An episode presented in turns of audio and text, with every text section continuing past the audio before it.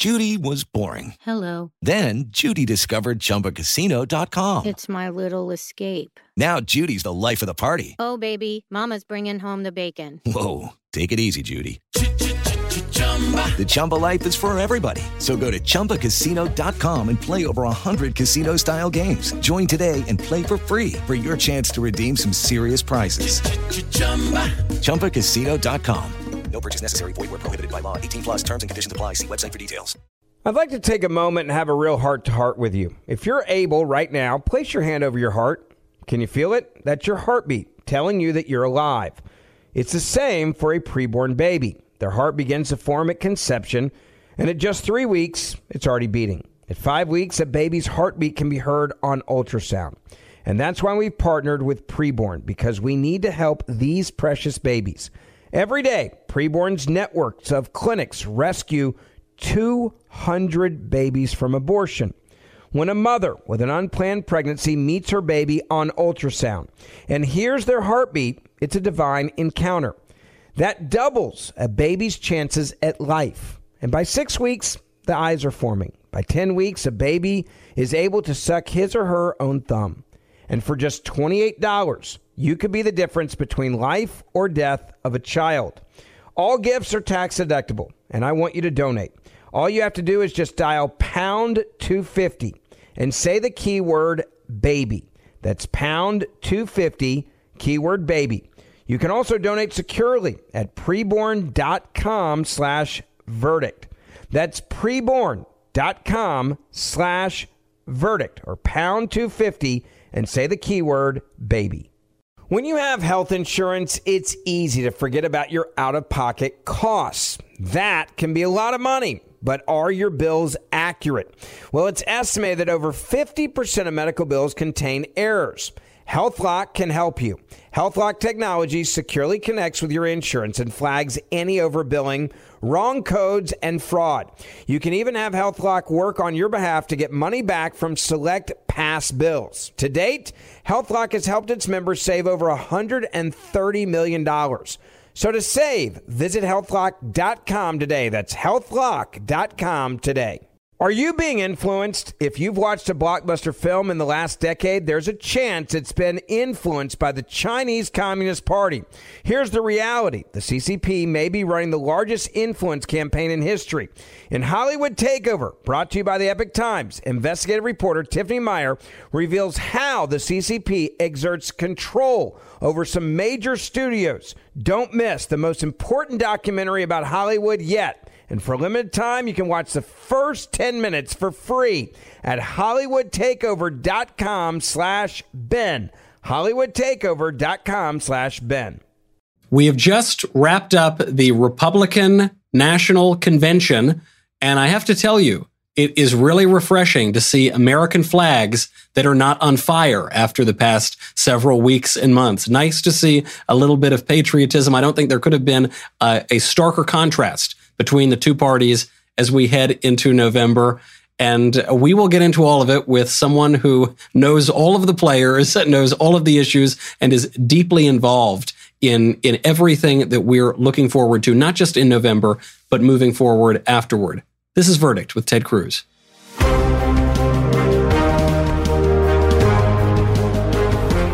Welcome back to Verdict. I'm Michael Knowles. This is a very special episode. We simply could not wait to to get this stream out tonight. So this one is going live. It occurred to us with everything that's going on. We hadn't even been able to uh, cover the DNC, and obviously the RNC took place. Senator, I have to tell you that I accidentally spread fake news earlier today. I told people on our previous stream when I was on Daily Wire, I said that you were in Washington right now, but your schedule is so hectic uh, that turns out you're not even in Washington. Well, that's true. I'm in, in, the great state of Texas, although when I woke up this morning, uh, I didn't know where for sure I would be.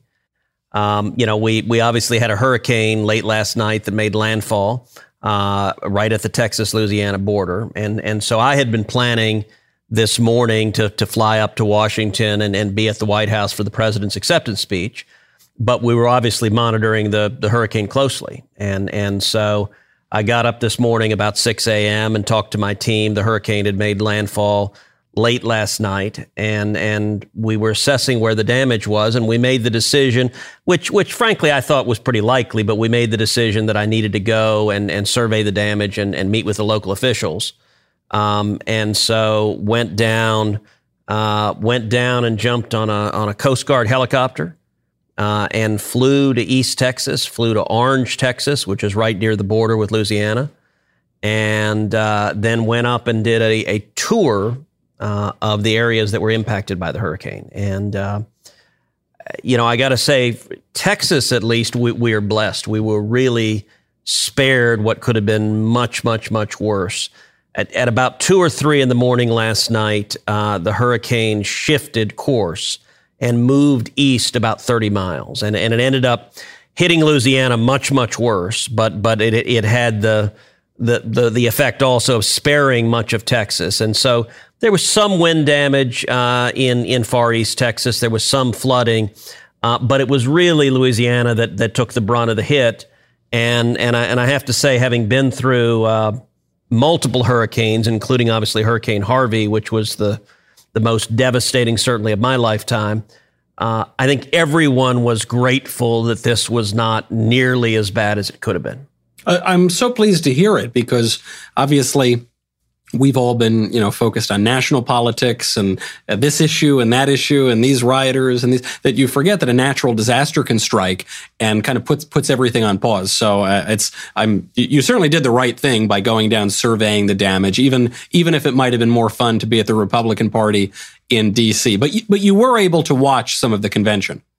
So I was, and, and, and it did lead, lead to right now, we're revisiting uh, what was really the birth of Verdict, which is we're doing an episode at, at, at nearly midnight. um, you know, for the same reason, be- because all of Washington was going late, late into the night, and, and the president just finished his speech not long ago, and I jumped in the car and drove over to the studio, and, and now we're live. And I have to say, this is something that maybe people don't know about you, but I have seen it up close many times you're nocturnal. You never sleep. You seem to have more energy at two in the morning than you do at two in the afternoon.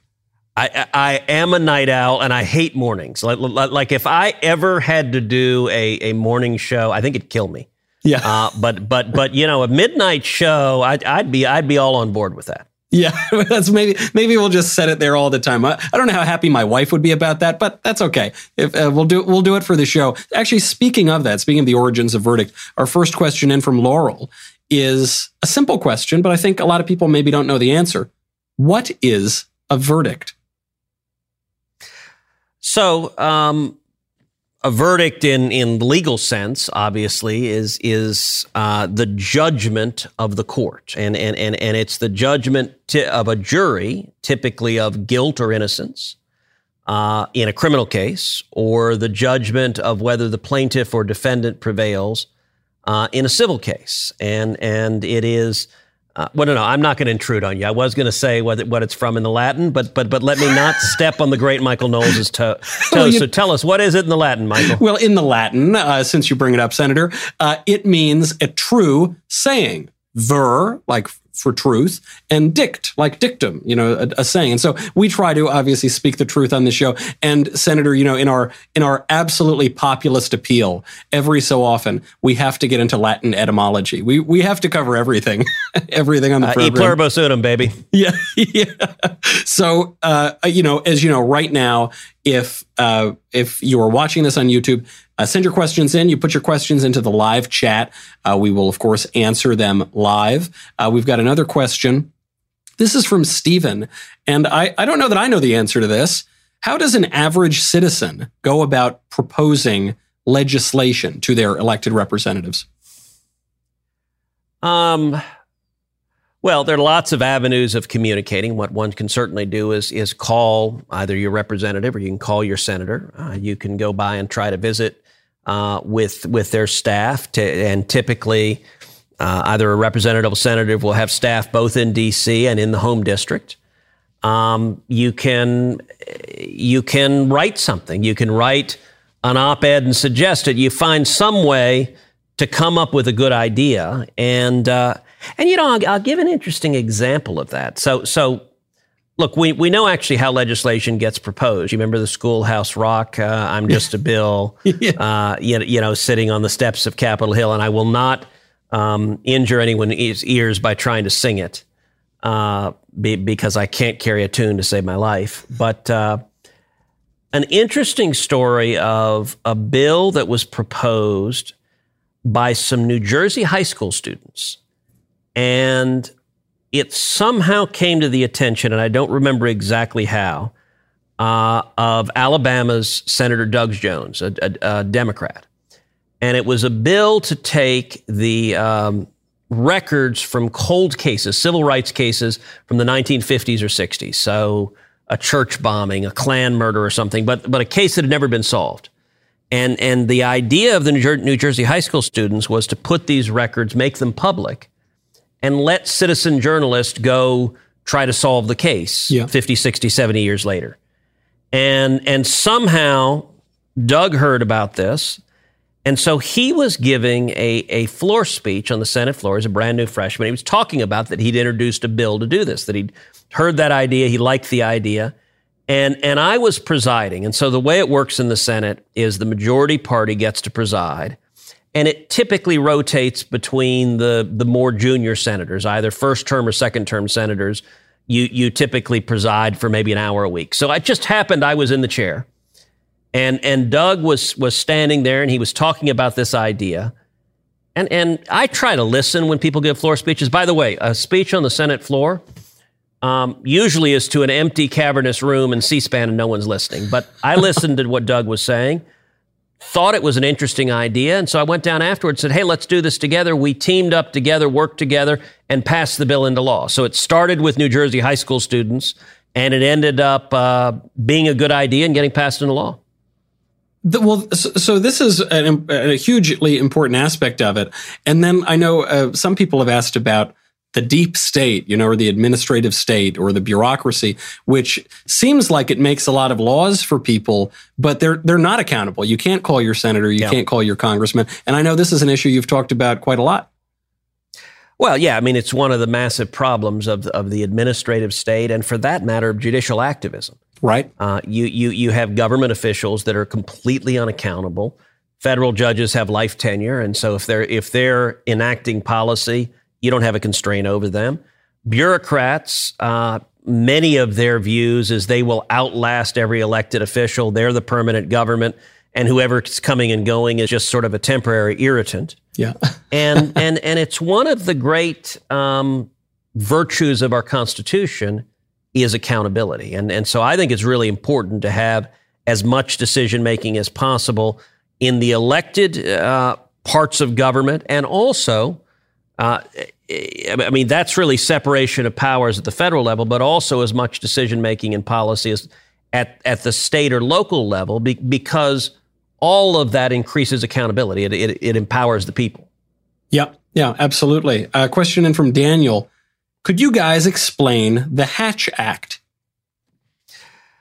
Uh, somewhat, although I'm not an expert in it. The, ge- the general principle on the Hatch Act is it restricts um, many uh, many federal employees from from engaging in politics. Yeah. And and so there are some exceptions to it. Some are allowed to do so, but as a general matter, the kind of run of mill run of the mill federal employee, the Hatch Act bars them from engaging in politics because the, the, the idea behind it is they don't want to politicize uh, our government. It it also uh, prohibits using uh, official assets. Um, yeah. So, uh, you know, I, I can't I can't do a, a political thing in my Senate office. I'm not I'm not allowed to do that. That would be a violation. It's actually I think not technically the Hatch Act for for for Congress. It's the Senate ethics rules. Yeah. But it's the same principle. Yeah.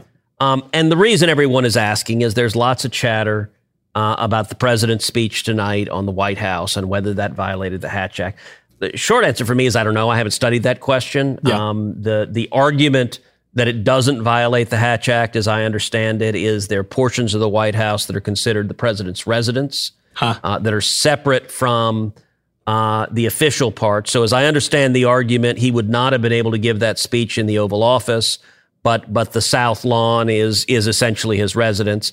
It, it's also COVID, and so the, these are extraordinary times. But Right. but but to be fair, I haven't studied the legal arguments on either side, so so I, I don't know who that, who has the better of that argument. Right. And there was a moment during uh, the president's speech where he said, This is the White House. Really, though, I think of it as a home. And uh, perhaps that uh, that was a nod at this controversy that Democrats are, are cooking up. A question from Nitsa. Nitsa says, Hello. I'm a young conservative and plan to open up a business later in my life, then use that money to campaign for Congress. Wow, this is a real, it's a full plan. So my question to Senator Cruz is, what are your best campaign suggestions? Um, get involved in an issue you care about and fight for it.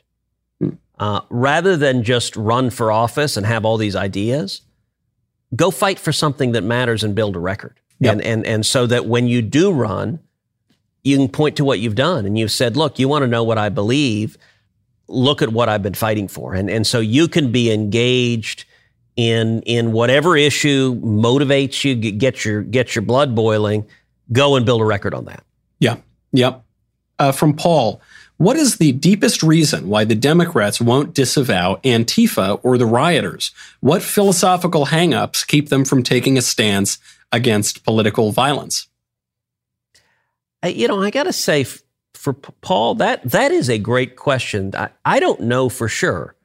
Um, you know, a couple of weeks ago, I chaired a hearing on Antifa violence and, and mob violence, and and we heard really chilling testimony about all of the assaults, the assaults on police officers, the violence.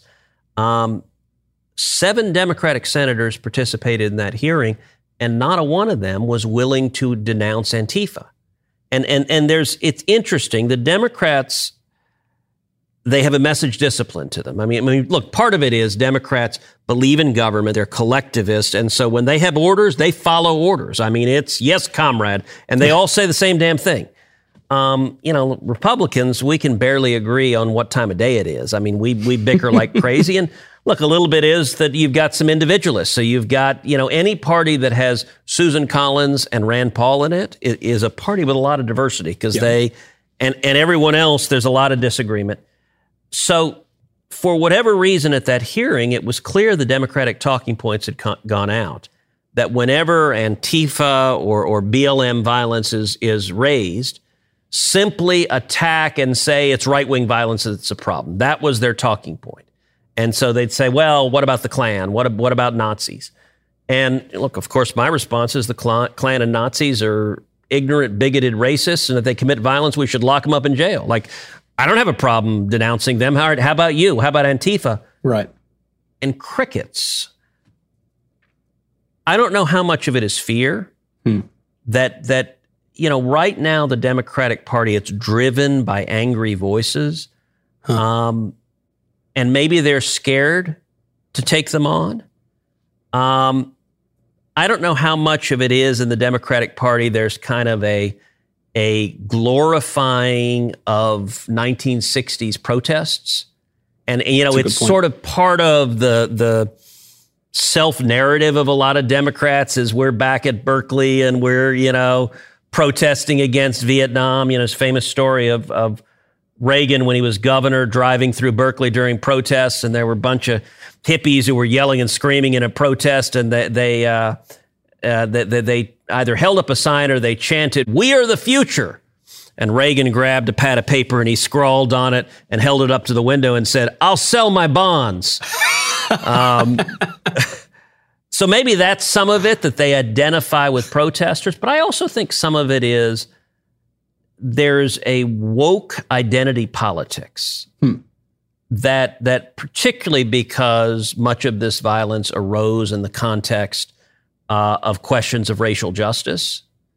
Um, I, I think de- Democrats are are terrified to to say anything criticizing someone who they perceive as a racial justice warrior, even if they're committing horrific and organized acts of violence. So so I don't know what's driving it, but some combination of those factors.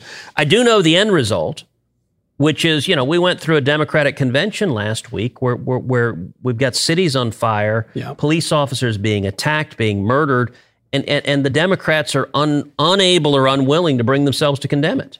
Yeah, that's right. And I think you make a great point. It it hadn't really occurred to me in all of this madness, but this this glorification of the 1960s protests and rioting and violence in some cases uh, is still there, even with these boomer Democrats who who don't don't ever seem to have really left Berkeley. Maybe they did physically, and you know but not mentally. You know what's weird, Michael? yeah, Even though they glorify protesters, leftists today don't believe in free speech. right, right. It, it, it- it's a very weird. Uh, you know, look, I'm passionate about free speech, and, and and I believe you've got a right to advocate any view you want, no matter how how uh, idiotic. I, I- look, I defend people who attack me because you've got a right to do it. Right. What you don't have a right to do is violence. And what's strange about today's left is when it comes to someone speaking on college campus or speaking in their job or speaking anywhere else and saying some view that is inconsistent with their orthodoxy, they'll get you fired, they'll silence you. I mean, they're perfectly happy to stifle free speech. But when it comes to, uh, you, you know, there was a, a, a CNN uh, still shot that was making the rounds on Twitter today of, of, you know, a building just totally in flames, and the Chyron at the bottom uh, was was, and I may be getting this slightly wrong, but was something to the effect of. Although fiery, largely peaceful protest, and it's literally all on friggin' fire. Like fire is not peaceful. This is not a complicated concept. If you light someone on fire, you're not being peaceable to them, and this this didn't used to be a controversial notion. This is also the second time the mainstream media have done this. We now have screenshots on MSNBC and CNN of reporters standing in front of whole buildings on fire, and they say it's mostly peaceful. It's mostly uh, ignore. There's nothing to see here. Pay no attention to the man behind the curtain. Just, just for the sake of argument, let me ask you the phrase "burn it all down." Is that ever a peaceful notion? Like, like why does one burn things down? And and it's look, we just see CNN as a propagandist. We see much of the mainstream media as propagandist right now. Right. That's right. And uh, you know, speaking of burning, I mean, I think the Democrats are caught in this this issue, which is that they've encouraged the protests, they've encouraged the riots in some cases, and when you play with fire, you might get burned. And and I, I think they're seeing that probably in the polling. Speaking of polling, uh, Dean wants to know. This is an important issue. It keeps coming up as people talk about the election. How does the GOP win over more suburban women voters? Uh, look, it, it, it's a great question. We've talked a lot on Verdict about how, what I think are the two broadest demographic trends in the U.S. politically, which is number one, blue collar voters moving right. That's moving Midwestern states more Republican. Yeah. And number two, suburban voters, especially suburban women, moving left. That's moving big suburban states like Georgia, like Texas, like Arizona are all getting more purple. Uh, you know, it's interesting. I think there's a very real possibility this week and last week we may look back on them as a real turning point in in this campaign. Hmm. And, and I don't mean it for the traditional reason. Look, we we kind of expect conventions to have a bounce. I mean, that's sort of traditionally Yeah. one side has their convention, they get a bounce, their numbers go up in the polls. The other side has their convention, they get a bounce, their numbers go up in the polls. I'm actually not focused on the conventions as much, although I think the Democratic convention was was very ineffective last week. Yeah. And I think the Republicans did a very good job with with our convention this week. But but I actually think it was a broader turning point, the violence we saw in places like Kenosha. Um, and, and, and I think as we've seen this violence continue, uh, not just in, in the immediate aftermath of George Floyd's death, but continuing week after week after week. Um, I do think there are a lot of folks who may not even be all that political, who, who are Yeah. seeing this and, and understandably saying this this is a little scary.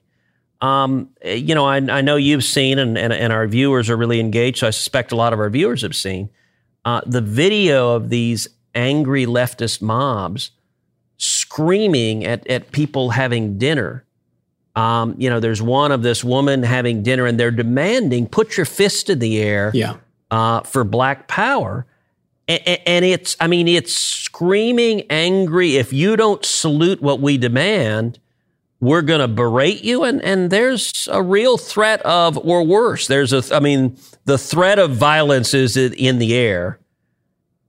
and and I do think, and you know why I think it may be something of a turning point is we're suddenly seeing Democrats react like they touched a hot stove. Yeah. They, they, they, they're suddenly realized, oh crap, people don't like it when their cities are on fire and, and like people are threatening violence to them. And, and it's, it, it's been even the past couple of days where it seems like we may have reached a little bit of a tipping point on this. We'll see if we have, but, uh,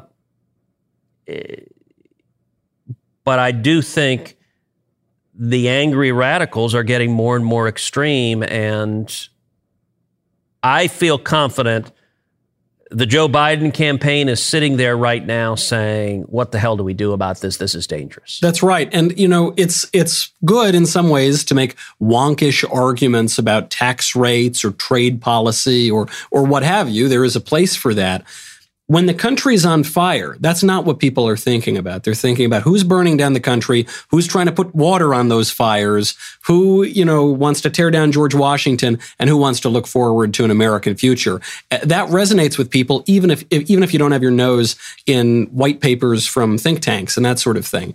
Uh, question Well, from look, people Matt- want to be prosperous, but but but even more fundamentally, people want to be safe. Yes. Um, yes. Yeah. You, you, you know, and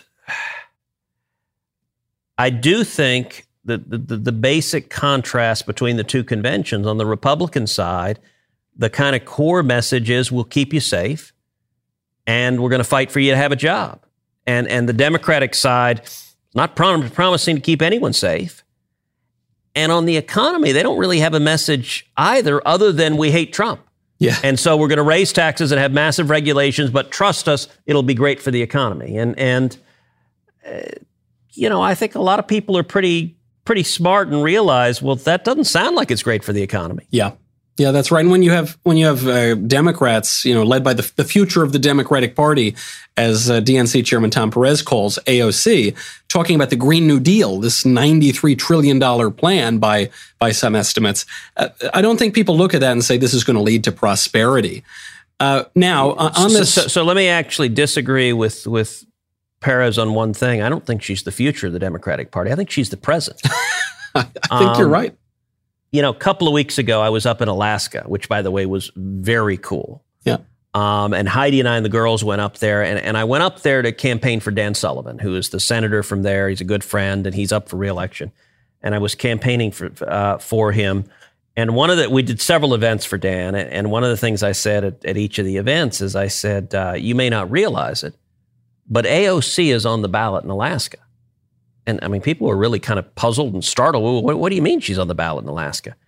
I said, listen, if if this is a bad election, uh, if if Democrats win and if they take the Senate, and and that's a real possibility, Chuck Schumer will be majority leader. But as a practical matter, Chuck Schumer has seen all of these Democrats being primaried from the left and losing, and Schumer i- is up in 2022.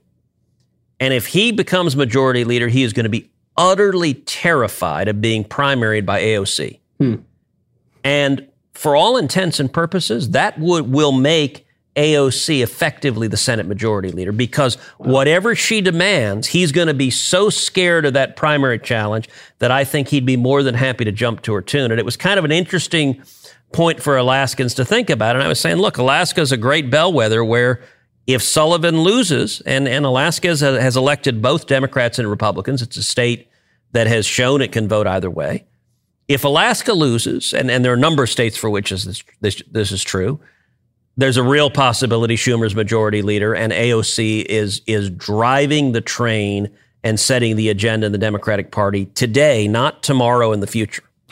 You know, as a native New Yorker, I'm not even an Alaskan. I have no excuse. That hadn't occurred to me, but there has been chatter that AOC could primary Chuck Schumer. And you're right. Effectively, what that means is AOC is going to be calling the shots even more than she already is. And she obviously is already wielding a lot of And, influence. and Schumer is a political being, which Yeah. means like his only objective will be to stop that. And and and so, Uh, just as a practical matter, that means he's going to be terrified. He he does not want to let her out outflank him to the left in any respect. You know, if he's yeah. minority leader, that's much less of a problem. But if he actually controls a Senate majority, yeah. that's that could be Very dangerous. They they do have a saying in New York, I think even still with the riots and all the mayhem, that the most dangerous place in the state of New York is between Chuck Schumer and a television camera.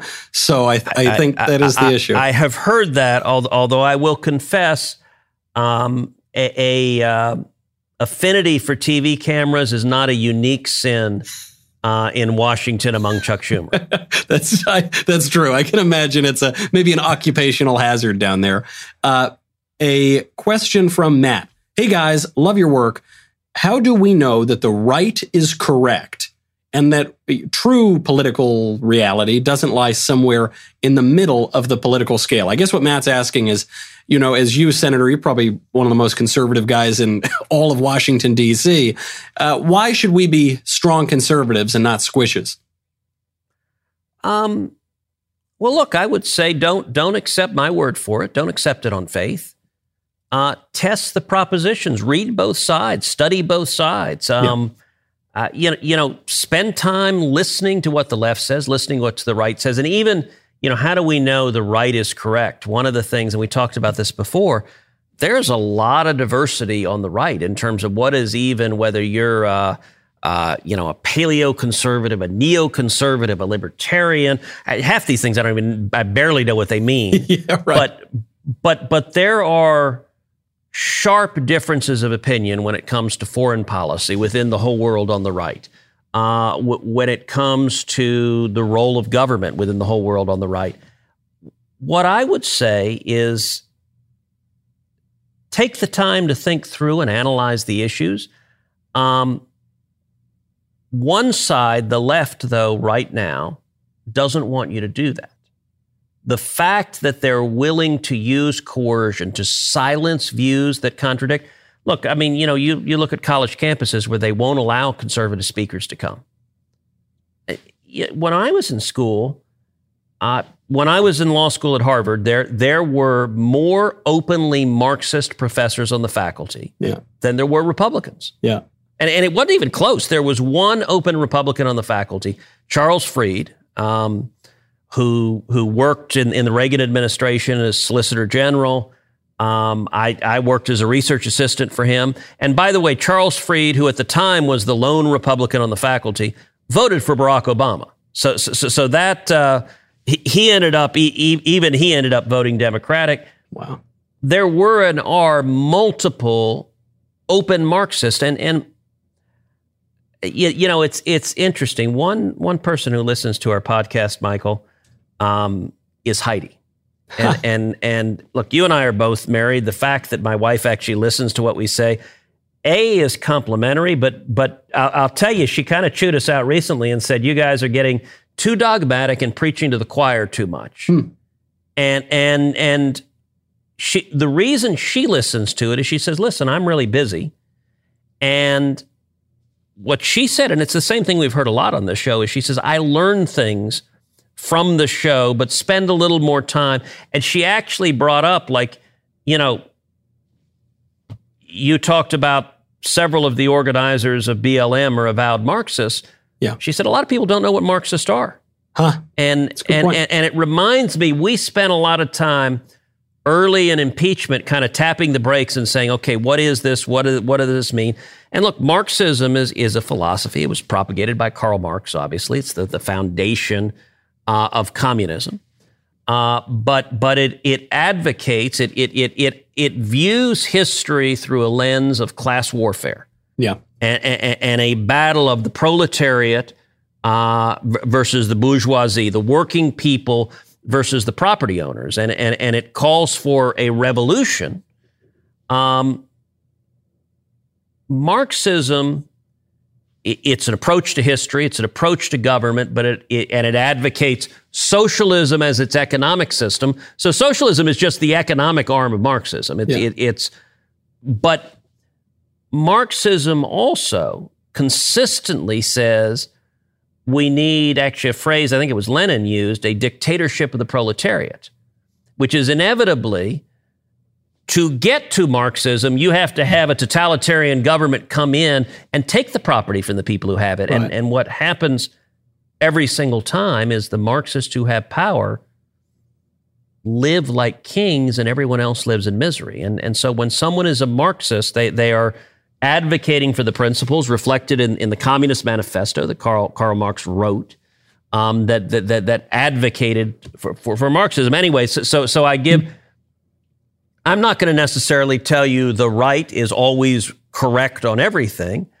Uh, what I am going to say is, is that I believe if you look at the evidence, free enterprise is much more successful uh, than socialism in terms of, of lifting people's economic welfare, combating poverty, producing prosperity. And I also believe that our constitutional liberties uh, are important, and and and that includes the the pluralism and diversity of thought that free speech and religious liberty and all the rest allows. That that, that if you don't agree, go make your case and convince your fellow citizens. That's right, and and look at the evidence. You know, as you say, it, these socialists never seem to get to that Marxism where everybody's free and equal. It, it, I was reminded of an expression I once heard. Uh, someone asked the difference between socialism and communism, and uh, they said, "Well, Christians go to heaven." And socialists go to communism. And the problem is, you don't get heaven on earth, so it never never seems to materialize. I, I do also want uh, to. See, I, would I'd give a simpler answer, which is the difference is an AK forty seven. Um, it's more visual. Socialism is the economic system, but but inevitably it gets enforced yeah. in communism with brute force and, and oppression. Mm-hmm. I also want to uh, remind all of our viewers right now. We have a lot of viewers right now live uh, to click that subscribe button, ring the bell. We really appreciate it. That way you will get notifications so long as big tech does not shut us down, which I'm sure is, is always a possibility. Uh, you can also head over to Apple Podcasts. And if you would like, if you were so inclined, leave a five star review. We would really appreciate that. Helps us get over a little bit of the hurdle that is sometimes imposed on uh, non leftist outlets out there. Uh, we're also on Google Play, Stitcher, probably MySpace. I don't know. We're just all over the place on the internet for now. We really appreciate it. We we've got uh, a lot of views at this point. Uh, you know, the the show hit number one uh, unexpectedly in the first couple weeks of it, and we just appreciate all of our listeners sticking around. A question from Venray Lal. Something tells me that's not the name that uh, your parents gave you, Venray, but I, I like it anyway.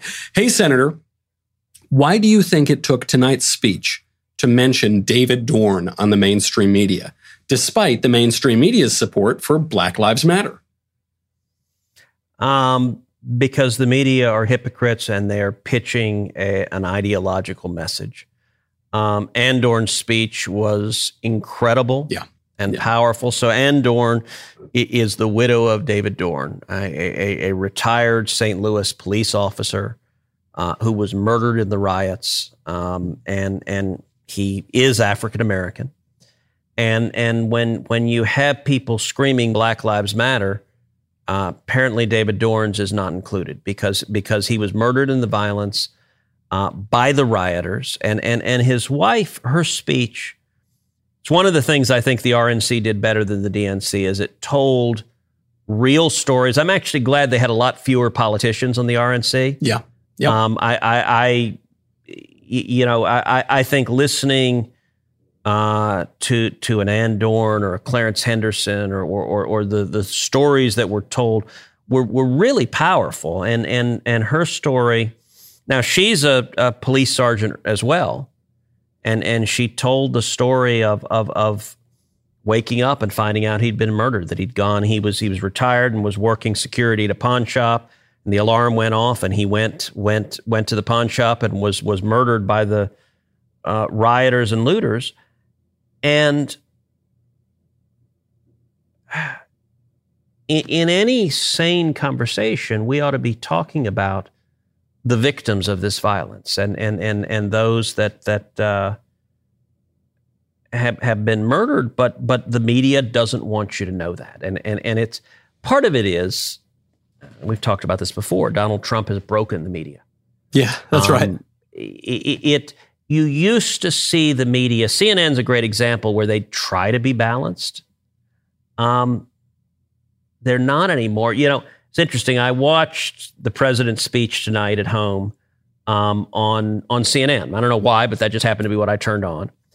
And did you did you watch it on CNN or do you remember what network you watched I it did. Well, uh, no, Senator. I, I I assume you must live in an airport if you were watching it on CNN. That's the only place I ever see CNN live. No, I, I was actually watching it on C-SPAN because we were doing the stream. But sometimes I will click on just to see the left wing commentary on it. So what was fascinating on CNN is is when they were airing the president's speech, um, when he got to talking about uh, coronavirus and COVID nineteen, they put up at the bottom a chart of the number of cases of COVID nineteen in the U.S. and the number of people who've died on COVID nineteen, and then they began doing a a real time, what I guess they were pitching as fact checking of the president's speech. And so it was denominated facts first. And so, and they just did this during the COVID 19 portion of the speech. I mean, he spoke 70 minutes and it was just during the, you know, kind of, I don't know, eight ten minutes that he was talking about, about the pandemic. And so the first one said something like, for months, you know, facts first, for months, the president dismissed the seriousness of this crisis. So the first one was really tendentious. It was political. Yeah. It, it was, um, and I don't remember the, the second one was equally political, and and so like the first, I almost turned it off. It was really ticking me off. Like, have you ever seen a a, a network covering either political party's nominee, putting at the bottom what they call fact checking, disputing what Yeah. he said? Right. Like it was really like, who in the hell do they think they are? Like you're literally listening to the nominee's speech and they're going to put under him. But you know what was fascinating? So, so, so that's in part an answer to why they they don't want to say the name of David Dorn. They don't like telling that story. They don't like telling the story of the other officers assaulted, attacked, and murdered. But an interesting flip side, they did include one. I guess you'd call it a pro-Trump fa- fact check. And I guess somebody felt like, okay, we can't only put fact checks saying we disagree with the president. And the pro-Trump one they put up was fascinating. It was when when the president was talking about Joe Biden's going to shut down the entire economy, and they said facts first. Joe Biden said he would shut down the United States if scientists recommended it to him. And I got to say that fact check, I don't think CNN realizes how devastating that fact check, and it, it's true, but but you rarely get journalists acknowledging things that are true. I mean, Biden did say that. yeah. Um, but I think that is an absolutely devastating admission that yes, Joe Biden wants to shut, shut down the entire economy and take away your job. And they're like, yep, that's what he said. And so it was an interesting, I, I don't know how that slipped through. I'm wondering if some CNN intern got fired for it, maybe, but, Yeah. uh, but, but Right. somehow they put it up on air. That is amazing. Although I, I do wonder if it was just so obvious. It was undeniable. The man said it himself. And so they, they have to get that out there. But, but just the whole idea of the fact check, which is very rarely factual. It's always just based in political opinion. You know, uh, the left always points to Fox, so which, which, as far as I can tell, has left wing voices on it. It's much more balanced uh, than CNN or MSNBC, even though it, it certainly tilts rightward. But you wouldn't ever see Fox having a running Chyron just contradicting a candidate of either party. Yeah, and and, and look, I th- I think there are reasonable criticisms one can make of Fox. You, you know, earlier the question was given, how do we know the right is right? I certainly would not advise someone go listen to Fox News and whatever they say, believe it. Certainly. Yeah. Um, go eh, eh, go educate yourself. Go read on the other side. You know, I try to I try to. Unfortunately, anything resembling objective journalism has almost disappeared. Yeah. And so you have to view things almost through the lens of, all right, let's get partisans on both sides. So, so for years, I used to read every day. I would read uh, the Washington Post on politics, and I'd we- read National Review, and the two side by side would give you some modicum of that. Um, Yeah. Sorry for like uh, Daily Wire is a great place to do, so I don't mean to be pitching competitors, but but you, you know. uh, Read folks on both sides, and to be honest, the truth is usually somewhere in the middle. That people are pitching something, but but getting educated on both sides helps then to assess what's right and what isn't. No, that's right. And of course, I mean, of course, the Daily Wire is the one news source in all of history that is perfectly balanced. Give you, no, I'm joking. I, I would get this question often. They'd say, "How do I get an objective perspective?" And I said, "Forget about that idea. Just read both. You want to read the Daily Wire? It's good, and then go read, I don't know, the Huffington Post or Vox or something, and figure out where the truth lies." Have I ever told you my idea for running a newspaper? I don't think so. So, so I've thought about this for a long time. Like if I woke up one day and, and they made me the editor of the New York Times, and you know they just fired the New York Times, so so you know I'm sure they're going to call opening. me soon. Yeah. Um, but but actually they fired the editorial page editor of the New York Times. I, more on the news side. I think. Oh, if I was if I was editor of either, I think what I would do is rather than uh, purport to be objective, I would consciously try to frame a dialectic. I'd consciously try to frame and say, you know what, we're going to have conservative voices and liberal voices. So on our op ed pages, they're going to battle it out, and you're going to get to listen to both. And by the, the actually, the Post used to do that. They yeah. used to have some pretty good conservatives, and they still do it more than the Times does. Yep. But but instead, I would just embrace the dialectic and say you'll be smarter and more informed if you listen to smart conservatives and smart liberals and assess it. And here's the piece on, on the news media side. I do the same thing on news stories, and where a lot of the bias of journalism comes in is what stories get greenlit, what gets decided this is yeah. news and this isn't. That's right. So, frankly, if if I owned a newspaper, if I was the editor of a newspaper, I'd probably have a conservative news editor and a liberal news editor, both with the authority to greenlight stories and and mm. and I'd allow some of that same dialectic, um, and and have real conservatives and liberals, so they would, you know, and, and you would get, hopefully in in that clash, you'd get somewhere closer to truth. That's a great idea. And it's funny you mentioned that the, the Washington Post used to be a little more balanced. Back when it was, I would read the Washington Post, certainly much more than I do now. It's a great idea, but certainly no one in the mainstream media is going to take that advice. It's too good. It's too uh, too insightful. Uh, now, Michael, let me let me do something that will surprise you, and and and this is connected to the last two questions we've gotten. Yeah, I'm going to defend the owner of the Washington Post and defend big tech, uh, which, which, is a. Excuse me, sir. Where where have you put Senator Cruz? I, we got to get Senator Cruz back here. I, I don't know if you saw like protesters set up a guillotine. Yep. Outside of the home of Jeff Bezos. And and look, I, I've got lots of criticisms of the Washington Post. I think Bezos. Eh, big tech, I have lots of criticisms, though Amazon has been less noxious than some of the other players. But there are lots of reasons to criticize Bezos. Yep. But setting up, and, and I'm not talking a mock guillotine. I'm, you know, I mean, the, the, the, the, if you haven't seen the video of it, it is chilling. It is, by all appearances, a full working guillotine with a razor sharp blade. And, and you know, that's just deranged. I mean, that is yeah. a terrorist threat. And this is outside, as I understand it, his personal home. Yeah. Um, this is another manifestation of, of, of the mob that we're seeing. You know, you don't get to threaten people with murder. When you put a guillotine in front of someone's house, yeah. you're not saying, I disagree with your views. You're saying I'm going to murder you. The reason you're putting it there is you're threatening to put their head and neck into it, and and that, um, I, I, just think think that was deranged. It, it, absolutely was, and it's it's funny. I I had the same impulse. I, I, suppose that you had. Nobody has been tougher on big big tech than you have, Senator. You've you've really gone after them when a lot of your uh, fellow Republicans have not.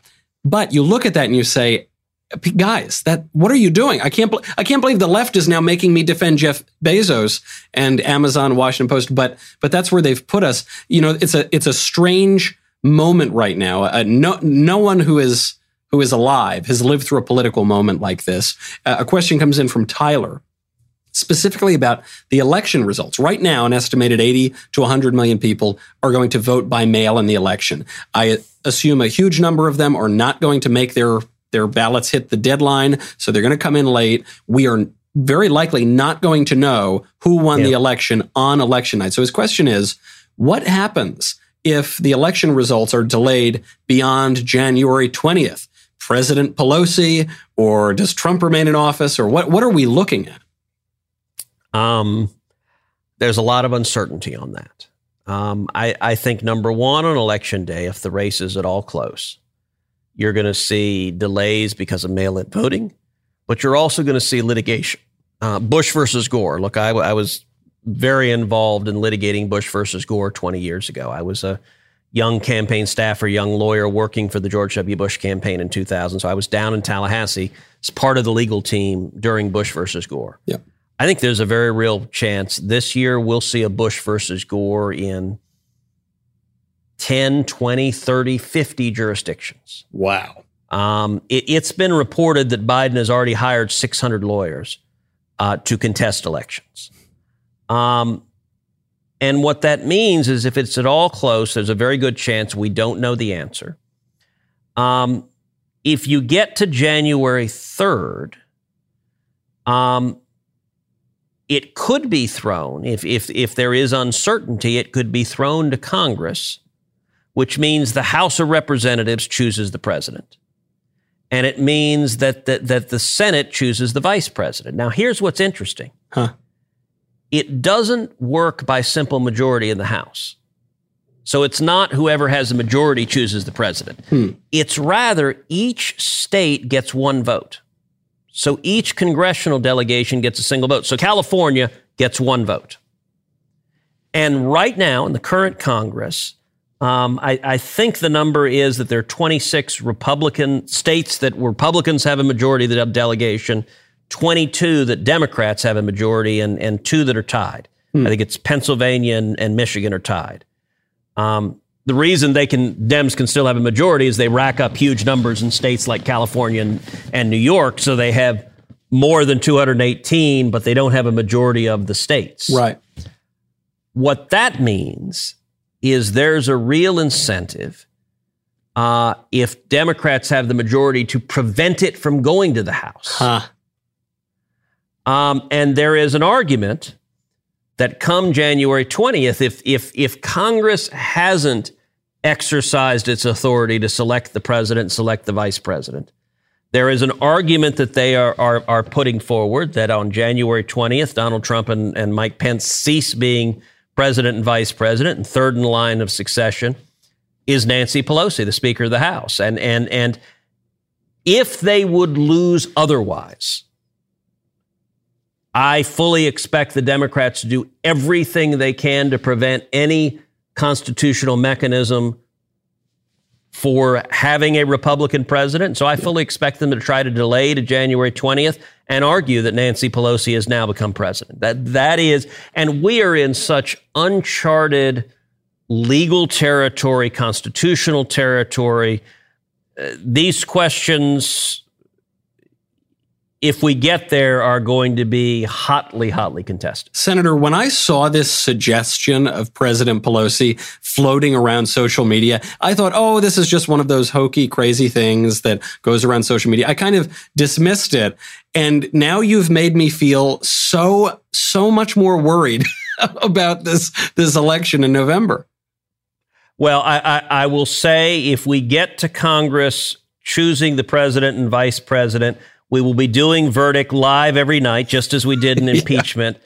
And I hope and pray that does not happen. I don't wish this to become a nightly midnight report from insanity, which which is what that would be. So so let's let's hope we don't find that out. But look, Democrats are already setting the foundation for, in their view, one of two outcomes in this election. Yeah. Either they win, which they might, or the election is illegitimate. Yes. Yeah if Donald Trump wins, if Republicans win, the odds are now 100.0% that Democrats and the media are going to say the election was stolen from them. That's right. And and you know, you saw recently Hillary Clinton said under no circumstances should Joe Biden concede. Um, I, I mean, it's it, this is the political equivalent of the rage mob. Hmm. It, it's we will not accept the will of the people. We won't accept the outcome of the election.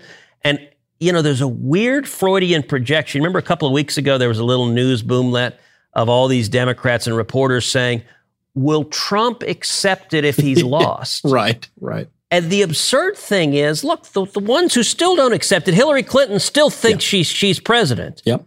They haven't accepted the last election, and they're they're making very explicit they don't intend to accept this one either. And so, and, and their tell is they accuse the other side of doing it. And I, I think that Hillary Clinton is actually just saying out loud what a lot of Democrats are thinking. Because do you remember in 2016, she said, Donald Trump is said he might not accept the results of the election. This is a threat to our democracy. And then what happens? Hillary is the one who doesn't accept it. And it's not just her. Stacey Abrams still thinks she's the governor of Georgia. That- that- that's Governor Abrams to you, Yes. Michael. Yes, Governor. I, I want to be respectful. Uh, former President Al Gore still believes he won in 2000 on that recount. It, this seems to be a trend with Democratic politicians. Um, well, if there's no such thing as truth, and this is actually a Marxist concept, Yeah. Yep. um, th- th- then you can dictate truth is what you say it is, and and Yeah. and and and that um, when you have a compliant media, uh, let's go back to the CNN image of buildings on fire, and they call fiery yet peaceful protest. That, that, that, that that's like hot Right. yet cold. Yeah. Like, like I, I, I'm sorry. The, the, those are antonyms. You don't get to have two things directly contradictory, other than one of them is your political narrative. Yes. Yeah, that's right. And there's also this idea that they know the science of history, actually, another Marxist concept that, you know, they're on the right side of history. And so if you know how history is supposed to go and something happens to, to get in the way of that, well, uh, clearly that's illegitimate by definition. Th- this actually raises a question from Daniel. Uh, and maybe maybe we'll end on this question uh, because it will give us so much to stew on until until our next episode. Do you think that the Democratic Party has become so radical that the party will split into two completely separate parties? You know, the BLM organization is behaving in some ways like a political party. He asks, you know, will there be one party of the liberals and one party of the leftist socialists? So I actually don't think that. I think what we're witnessing is a leftist takeover of the Democratic Party. Yeah. Um, and there are no there are no moderate Democrats left. Um, th- they've been driven out of the party. Um, there used to be there used to be conservative Democrats. I mean, I mean, point me to to a conservative Democrat today, and and and look, some of it is we talked about this before. How Democrats are collectivists. They believe in government power. They believe th- th- they are. I mean, there's a herd discipline. When do you see Democrats disagreeing on a vote in the Senate? Yeah, Pretty much never. yeah, Um, whereas Republicans, we do all the time. Um, for good and for ill, sometimes we're frustrated. How come we can't have the, the, the discipline and cohesion they do? I'd rather our problems of, of individualism. Um, the Republican Party splintering is always a, a potential threat. yeah. The, the Democratic Party, I think one of two things will happen. If they win, I think you will see the leftists take over the party completed. That, that, that essentially Joe Biden has ceded the party to Bernie Sanders and Elizabeth Warren and AOC. You know, you look at President Trump did a nice job tonight about talking about the the the Biden Bernie manifesto that they wrote together, laying out uh, the most radical socialist agenda of, of any major party nominee in modern times. Yeah. Um, so, so I think the if the Democrats win, the left completes its takeover. Um, and by the way, one illustration of that, and this goes back again to the the sort of origin story of a verdict. Um, when we voted on impeachment in the Senate, every single Democrat voted to impeach. And you remember when I, in particular, when Joe Manchin, so people will point to Joe Manchin or Doug Jones. Doug Jones from Alabama, Joe Manchin from West Virginia, they're both pointed to as, oh, they're conservative Democrats. Well, both voted to convict uh, the president. And I had interesting reactions. I had different reactions to both of them. So when Doug Jones voted to convict, that didn't surprise me actually, because I think Doug Jones knows he's going to lose. Tommy Tuberville, Yeah. the Republican nominee, is going to beat him. And I think Doug's decided he's going to go down in a blaze of glory and be a liberal hero back home. And if Biden wins, he'll be in the cabinet. Right. And and and so he he knows he ain't winning in November, and he's just let's go. Um, Manchin is different. So Manchin, you recall, voted to confirm Brett Kavanaugh. Yeah, that's right. And it was one brief moment of apostasy, and it probably reelected Joe. Um, he got reelected that cycle, and that vote may have saved his bacon. When he voted to convict the president, my reaction, I sit next to David Perdue on the Senate floor. I turned to turned to David and said, Huh, Manchin's not running again. He's done. Hmm. And, and, and that's how I interpreted that vote is Manchin. And Mitch, Joe's never really liked the Senate. He, he was governor before. He liked being governor a lot more than, than being in the Senate. Yeah. But I think when he voted there, the sort of last vestiges of dissent in the Democratic Party, he just decided to heck with it. I'll, I'll vote with the rest of them. Because look, in West Virginia, impeaching the president is extraordinarily unpopular. If, if you're actually looking to get reelected in West Virginia, that's a dumb vote. And, right. and uh, the different scenario in terms of the future of the Democratic Party, if the Democrats lose, if, if Trump is reelected, and I think there's a real possibility of that. Obviously, I hope that happens. Yeah. Um, I think Democrats will lose their mind even more than they have now. Um, I think the press will lose their mind even more than they have now. But you might see, in the wake of a, a Trump reelection, some sort of reassessment in the Democratic Party and a resurgence of more reasonable voices. There, there will at least be some Democrats that will have the thought, holy crap, being wild eyed socialists and standing with the mob burning our cities to the ground may not be the most appealing electoral platform.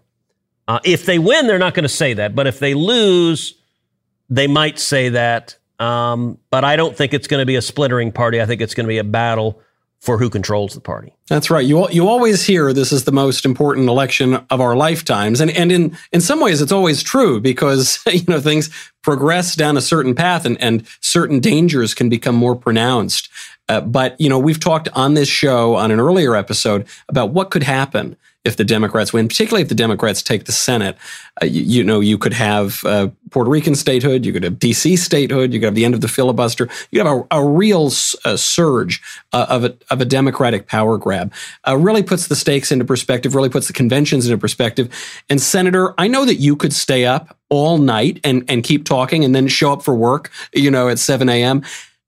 I, I am not like that. I cannot do that. So I have got to, I think, end it here. Uh, we will have another episode soon. I hope that all the people who are uh, watching right now on YouTube, please head on over. First of all, ring that bell, subscribe on YouTube, then go over to Apple Podcasts, subscribe to the Verdict Podcast. You can get it on Google Play, Stitcher, on everywhere. You can get it everywhere. It's on Spotify. So go, please subscribe. We, we so appreciate it. Be sure to write into the mailbag. You can do that on Twitter by tagging either the senator or me with hashtag verdict. You can do that by writing in to mailbag at verdictpodcast.com. Thank you for the excellent questions. Senator, thank you for uh, staying up and giving us insight into all the questions that I can't answer. Uh, pleasure as always. And in the meantime, I'm Michael Knowles. This is Verdict with Ted Cruz.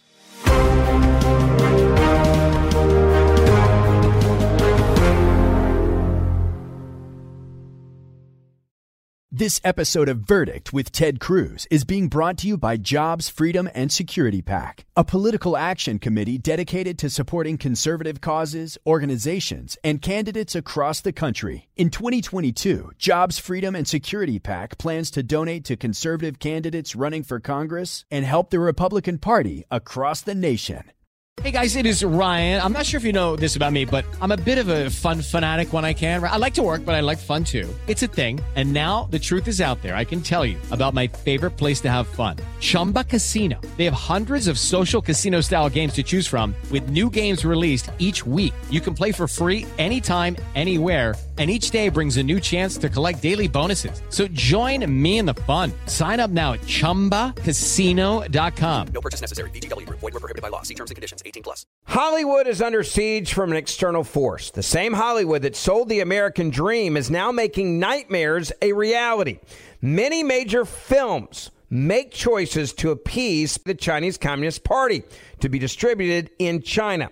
Join Tiffany Meier, an investigative reporter in Hollywood Takeover, brought to you by the Epoch Times. Where she reveals how the CCP exerts control over some major studios. Don't miss the most important documentary about Hollywood yet. For a limited time, watch the first 10 minutes for free at hollywoodtakeover.com slash Ben. hollywoodtakeover.com slash Ben. Tired of restless nights? At Leesa, we know good sleep is essential for mental, physical, and emotional health.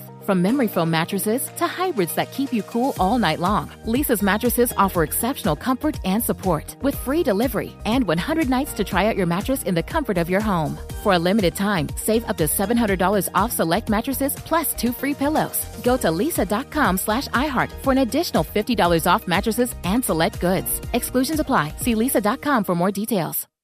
Ben Ferguson here, and if you're an accredited investor, U.S. oil and gas should be a part of your investment portfolio. And I want you to visit LabradorEnergy.com. Beyond the possibility to invest in a sector that historically delivers sound returns, when you invest with Labrador Energy, you may be able to structure your investments to offset active or passive income. According to many sources, U.S. oil and gas drilling remains one of the best tax advantaged income investments available. Visit Labrador Energy energy.com. You may be able to reduce your tax liability while investing in a sector that historically delivers sound returns. Learn more now at labradorenergy.com today. Offer for accredited investors only. Past performance is no indication of future results. Investing involves risk. Consult your legal, tax, and financial advisors and read the prospectus before making any investment decisions. Visit labradorenergy.com for the prospectus and more information.